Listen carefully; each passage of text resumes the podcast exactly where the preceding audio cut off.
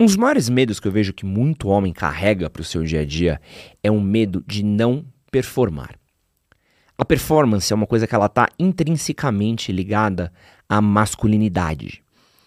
É só você reparar qual é a nossa visão do que é um homem de sucesso. Um homem de sucesso é aquele cara que ele é um bom pai de família, cuida da família dele, é um cara que se exercita, que ele está no shape, que ele é muito bem sucedido profissionalmente, que ele é um cara que ele se destaca entre o grupo de amigo deles, é um cara que ele tá no shape, é um cara que ele tá pronto, que ele tá fazendo tudo sempre muito bem. É a nossa visão do que é um Rodrigo Hilbert, é a nossa visão do que é um Cristiano Ronaldo, é a nossa visão do que era um Brad Pitt nos anos 2000. É essa romantização de tudo aquilo que a gente deveria ser capaz de fazer e que a gente acaba se sentindo culpado por não conseguir. É cobrado do homem essa performance da gente ser viril, potente, é, capaz de sempre estar no nosso primor. Um homem, ele não pode demonstrar em momento algum fraqueza. Fraqueza é algo que ela é uh, oposta ao que é o ideal de masculinidade para muitos caras. Então, se você é fraco, você não é homem. Se você demonstra fraqueza, se você demonstra sentimentos, se você demonstra estar por baixo, você deixa de ser homem. Você para de ter assim o seu valor dentro do que é um ideal de masculinidade, porque você está demonstrando aí, está titubeando perante a vida. Essa questão de performance, ela é tão agravada que a gente consegue levar para vários lados. Vou dar um, um exemplo, tá bom? Tem uma pesquisa da Sociedade de Urologia de 2014. É uma pesquisa um pouquinho velha, mas acho que ela exemplifica bem o que eu quero falar aqui. Que os homens têm mais medo da impotência do que da violência no Brasil. Isso é muito bizarro, né? O cara tem mais medo de ficar com pau mole do que de dois caras numa moto. Olha isso, o cara tem mais medo de, de ficar com o macarrão mole do que que matarem ele. Falou se me matar, tudo bem. Uma facada eu sobrevivo, né? Eu vivo. Agora eu brochar com a Carla é. O que, que vai fazer com a minha reputação, não é mesmo? É muito louco. Não é à toa que a gente tem já trouxemos diversos especialistas aqui que falam que aumenta cada vez mais o consumo de tadalafila e Viagra por jovens, por pessoas jovens que não precisam disso. Por quê? Porque eles querem estar performando. Porque é cobrado do homem a performance, é cobrado do homem estar performando sempre tudo muito bem. Então, uma outra pesquisa aqui, que é da Sociedade Brasileira de. Uh, Sociedade Brasileira de Urologia, Instituto Oncoguia e da Sociedade Brasileira de Geriatria e Gentrologia. É um estudo triplo aí de vários institutos, tá? Então, nesse estudo, eles mostraram que um dos maiores medos dos homens era envelhecer. 43% dos entrevistados disseram que o maior medo deles era envelhecer. E por que isso? Por que esse medo de envelhecer? Porque conforme a gente envelhece, a gente perde essa nossa potência, essa nossa capacidade, essa nossa juventude, a nossa virilidade, a nossa performance. Um atleta entre seus 20 e 30 anos é quando ele vai estar tá aí no pico da sua performance. Agora, se pegar um atleta com 50 anos, ele não vai ter a mesma performance dos 20, 30. Por isso a gente tem essa supervalorização da juventude também na nossa sociedade. Então o cara, ele teme isso. E por temer isso, ele vai tentar tomar o máximo de atitudes possíveis ou tentar é, fingir que está performando ou tentar supervalorizar a sua performance. Não é à toa que a gente falou que os caras usam produtos que eles não precisavam usar, remédios que eles não precisavam usar, se às vezes eles mesmos se é, vangloriam de coisas. Ah, eu pego todo mundo, eu como todo mundo, nunca sou imbrochável. Existe. Mano, existe recibo maior de insegurança do que você falar que se você é imbrochável? Para um monte de gente aqui, ó, e não tem, não existe. Não existe. É, é a prova cabal de como precisa estar tá o tempo todo provando e mostrando isso. E você querer demonstrar, performar, você querer fingir para os outros que você é apto, não quer dizer que você é apto, quer dizer que você tem essa noia. é uma são coisas que vão por caminhos diferentes.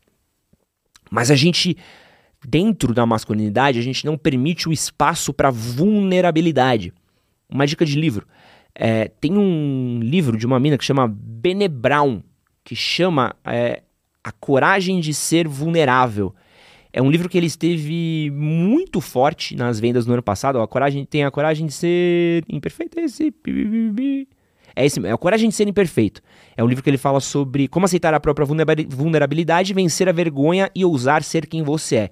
É um livro muito bom, recomendo bastante vocês lerem, porque ele fala muito sobre isso, sobre como a gente não aceita a nossa própria vulnerabilidade e na tentativa de nos mostrarmos invulneráveis, a gente acaba adoecendo ou a gente acaba seguindo por caminhos, opções, escolhas de vida que nos fazem mal.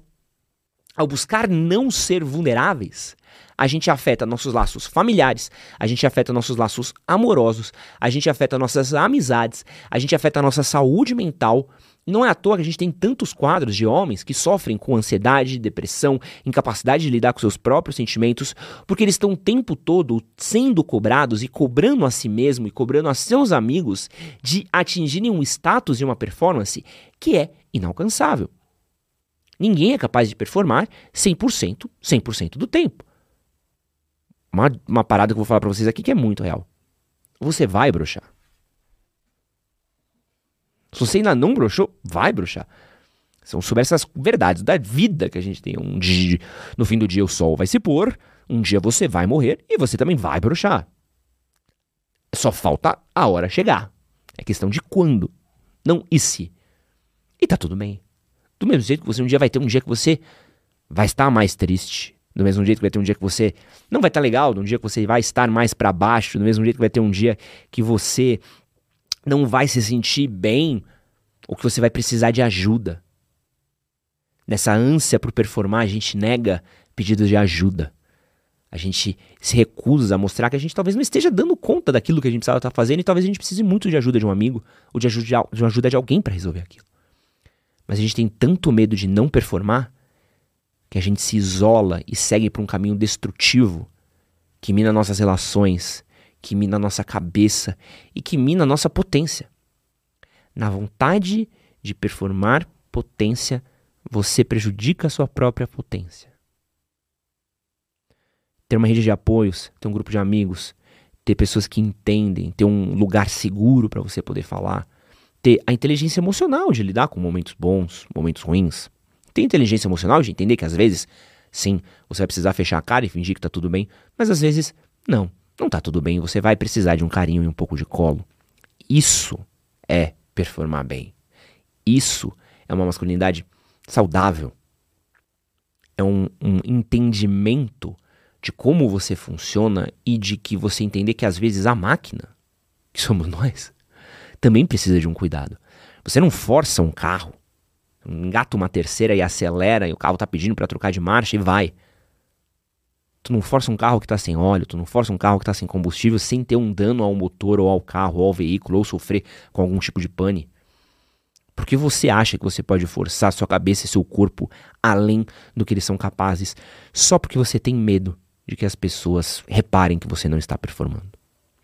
E no vídeo de hoje eu fiz uma lista aqui com os maiores medos dos homens. Então, não olhe embaixo da cama, porque está começando o pistolado.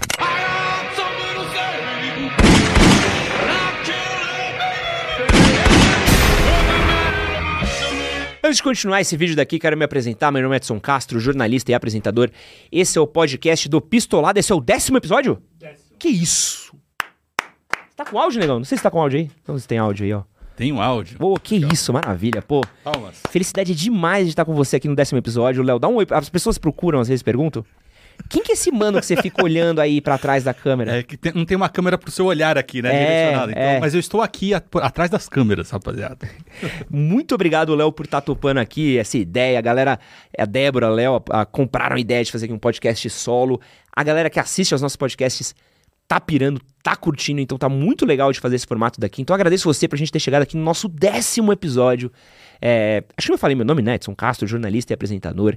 Esse aqui é o podcast do Manual do Homem Moderno. Se você ainda não é inscrito, quero te convidar a se inscrever Quero falar pra vocês, gente, se inscrevam aqui no canal do podcast, é muito importante pra gente. Estamos quase chegando a 100 mil inscritos. Estamos aí com 78 mil? Por aí.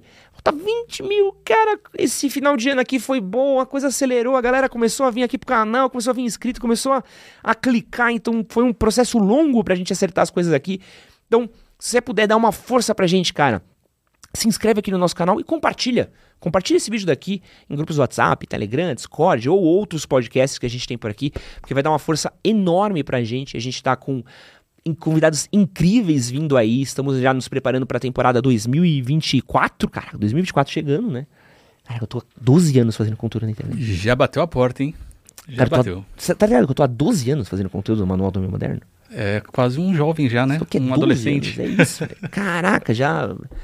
Meu Deus do céu. Enfim, curta, compartilhe, deixe sua avaliação e bora falar um pouquinho mais aqui sobre os maiores medos dos homens. Próximo tópico que eu quero abordar aqui é outra parada que ela é muito triste, mas que muitos caras eles acabam caindo para isso, que é o medo da solidão ou o medo de morrer sozinho.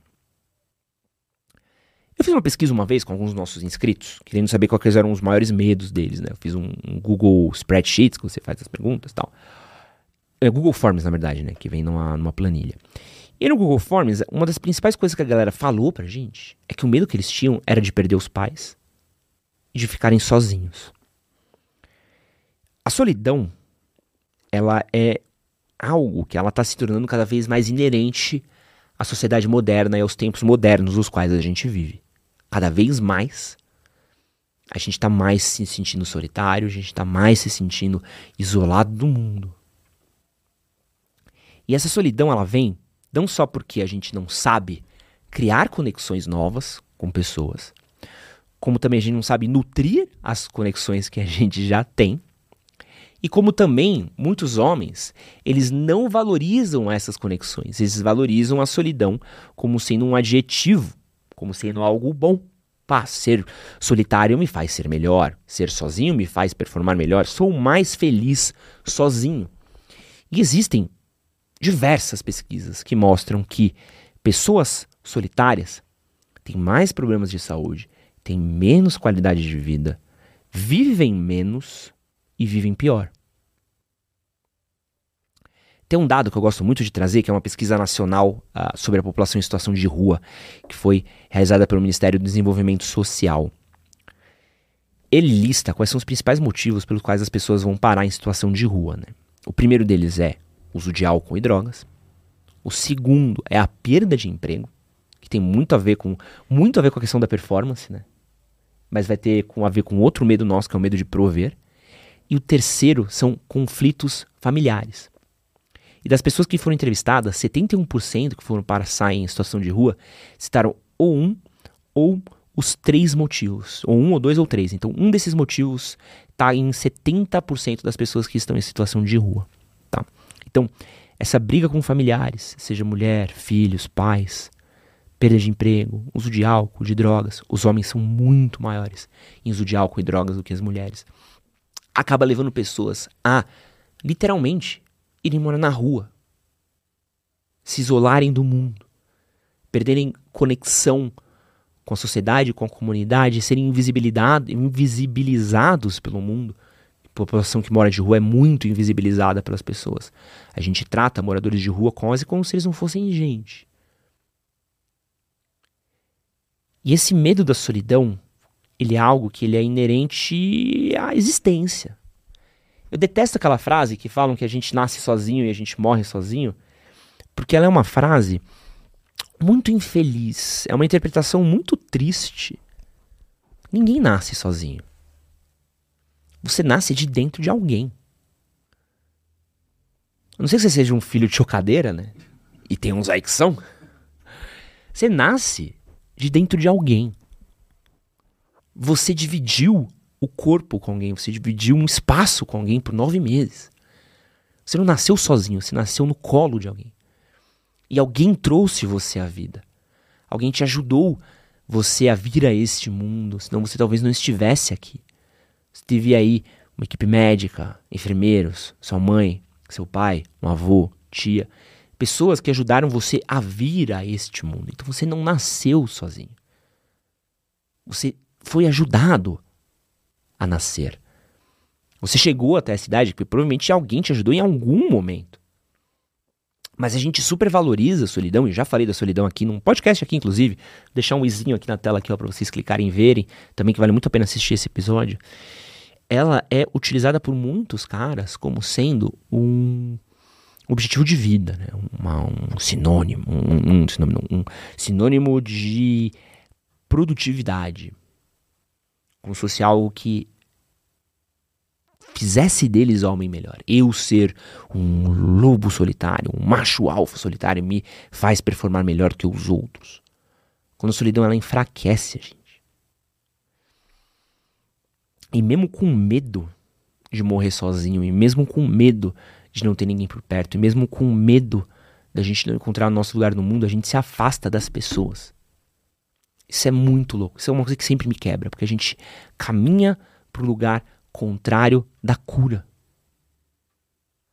Um outro medo muito forte da masculinidade é o medo de não conseguir prover. E a questão de você ser o provedor dentro da família, ela é uma questão cultural muito forte, que vem aí de séculos e séculos e séculos e séculos, né? O homem é responsável por pagar as contas da casa, afinal de contas ele é o homem daquela casa. Então, isso, isso se estende em diversos momentos da nossa rotina. Então, por exemplo, você vai a um restaurante. Eu, eu reparo muito esse restaurante. Nunca entregam a conta para minha namorada. Mesmo no dia que ela fala, não, eu pago. Nunca é na mão dela. É sempre na, pra mim. Na minha mão aqui, ó. Tô, senhor. Tem, tem restaurantes que não que perdem, perguntam o pedido para mim, não para ela, que é muito louco. Esperam que eu faça o pedido dela. E tem essa questão que a gente vê de famílias, e já ouvi de casos assim, de caras que eles ganham tanto quanto a mulher, mas eles pagam mais as contas da casa do que a mulher. Como se não tivesse uma divisão justa aí de finanças também. E tem vários casos de coisas que acontecem. De como é cobrado do homem, como o próprio homem cobra de que ele seja esse provedor de algum jeito. De que ele seja esse cara que ele tem que custear as coisas, bancar, pagar. É, e esse medo da gente não conseguir atingir essa expectativa, ela vai gerando uma frustração muito grande em muitos homens, principalmente tendo em vista o momento econômico que a gente está. E essa coisa de você ser o provedor de um lar, de você ser o cara que paga as contas, de quem cuida de tudo, ela é tão piroca e não tem não tão nada a ver com o que a gente está vivendo, que não bate sequer com a realidade dos números. Porque a realidade dos números é a seguinte: tem um estudo aqui, ó, é uma pesquisa da Fintech 11. Tá? Ele diz o seguinte, que três entre cada quatro brasileiros apontam dinheiro como a sua maior preocupação. O número é maior do que a angústia pela família, pela saúde ou pelo trabalho. Então, a maior preocupação do cara hoje é o dinheiro. Dentro desses pesquisados, quase 18% afirmaram que eles conseguem cobrir os gastos e poupar algum dinheirinho no fim do mês. Então, pega o dinheiro ali que a casa deles custa, eles pagam quase tudo e sobra uma graninha. Outros 42% disseram que a renda cobre os gastos, mas não sobra nada. E outros 34% disseram que o que eles gastam é maior do que a renda e, eles, e, e ele não tem dinheiro sobrando, como está gastando mais do que deveria. Está fazendo dívida todo mês.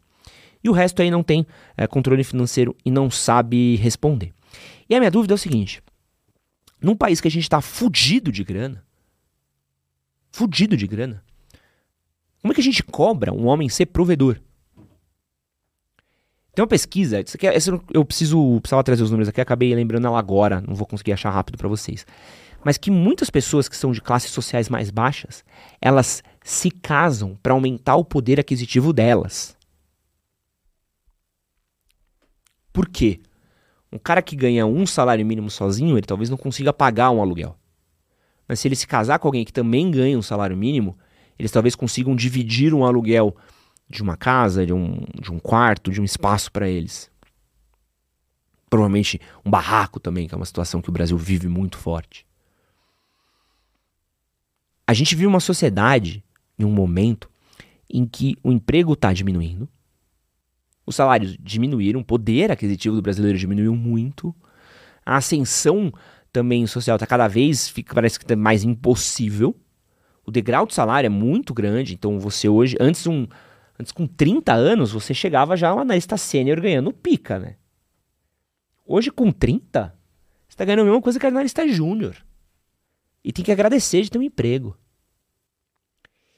E aí, essa é a minha pergunta. Como é que a gente exige essa questão de prover de um cara?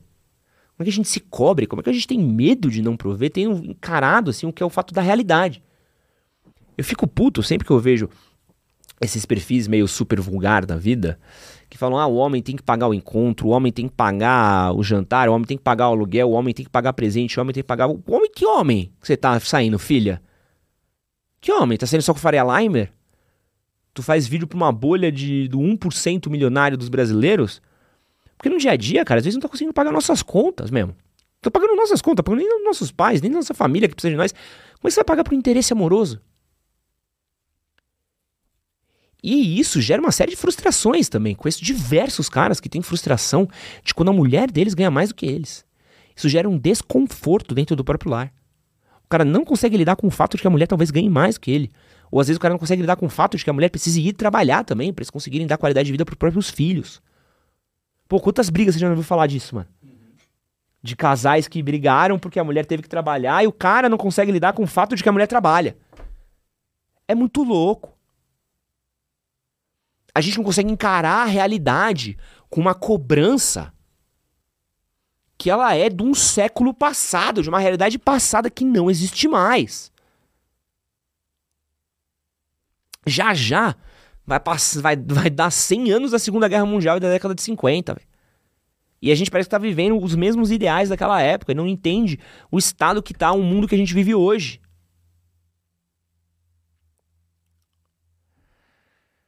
Outro é, medo muito forte de muitos caras é o medo da mudança. Porque a mudança ela é assustadora. A gente teme o novo. A gente se apega ao velho. E é quase um mecanismo de segurança. Ora, pensa que nem um animal. Muita gente já pensa, né? Então, vamos voltar. Pensa que você é um bicho. Pensa como é que eram nossos antepassados nas cavernas, nas florestas, coletores e tal. Eles faziam sempre a mesma coisa, porque aquilo que eles sempre faziam igual é o que resultava eles estarem vivos. Então, pô, se eu sigo esse caminho daqui, eu vou até ali no lago, bebo água e volto para casa e volto vivo. Eu vou passar pelo meio da floresta que eu não sei o que tem lá? Não. Vou seguir a mesma rota de sempre. É um mecanismo de segurança. Porém, esse mesmo mecanismo de segurança, ele impede a gente de mudar. Às vezes, tinha uma fonte de água melhor no meio da floresta. Às vezes, tinha uma fruta, uma árvore frutífera que ele poderia estar comendo no meio da floresta. Às vezes, teria um lugar melhor para ele se abrigar. Às vezes, teria coisas melhores para ele dentro da floresta. Mas ele não faria isso, porque ele estava seguindo um caminho, um comportamento que garantisse a vida dele ali. Isso é tão claro, é tão lógico que o Platão já falava isso quando ele falava no mito da caverna. O mito da caverna nada mais é do que uma é, teoria filosófica, vai, como uma, uma elaboração filosófica de como a gente teme aquilo que a gente não conhece. Como a gente prefere acreditar que não existe algo novo lá fora para se manter na segurança do que a gente sabe. Como a gente é muito preso à nossa própria ignorância. Eu sei não conhece o mito da caverna, recomendo muito você ler a respeito, porque ele é um, é um exemplo muito grande sobre como funcionam as coisas, o mundo, as pessoas. E, óbvio, que aqui na nossa lista de medos, eu deixei de fora coisas simples e claras. É, violência, quem não teme a violência hoje em dia, é, dinheiro, óbvio, perda de dinheiro, quebrar financeiramente, é um medo que muitas pessoas têm. Tem medos mais mundanos, medo da rejeição, o medo do julgamento, o medo dessas coisas, mas eu quis trazer mais coisas ligadas à masculinidade e ao que é ser homem, porque eu sinto que essas coisas regem o nosso estilo de vida, regem a qualidade das nossas escolhas, rege os riscos e os caminhos os quais a gente segue. Tem uma frase do Theodore Roosevelt, que eu acho que é uma frase que resume bem o que eu acredito que deveria ser o cerne desse podcast daqui, tá? Essa frase do Theodore Roosevelt diz o seguinte: Não é o crítico que importa, nem aquele que mostra como o homem forte tropeça ou onde o realizador das proezas poderia ter feito melhor. Todo crédito pertence ao homem que está de fato na arena, cuja face está arruinada pela poeira e pelo suor e pelo sangue.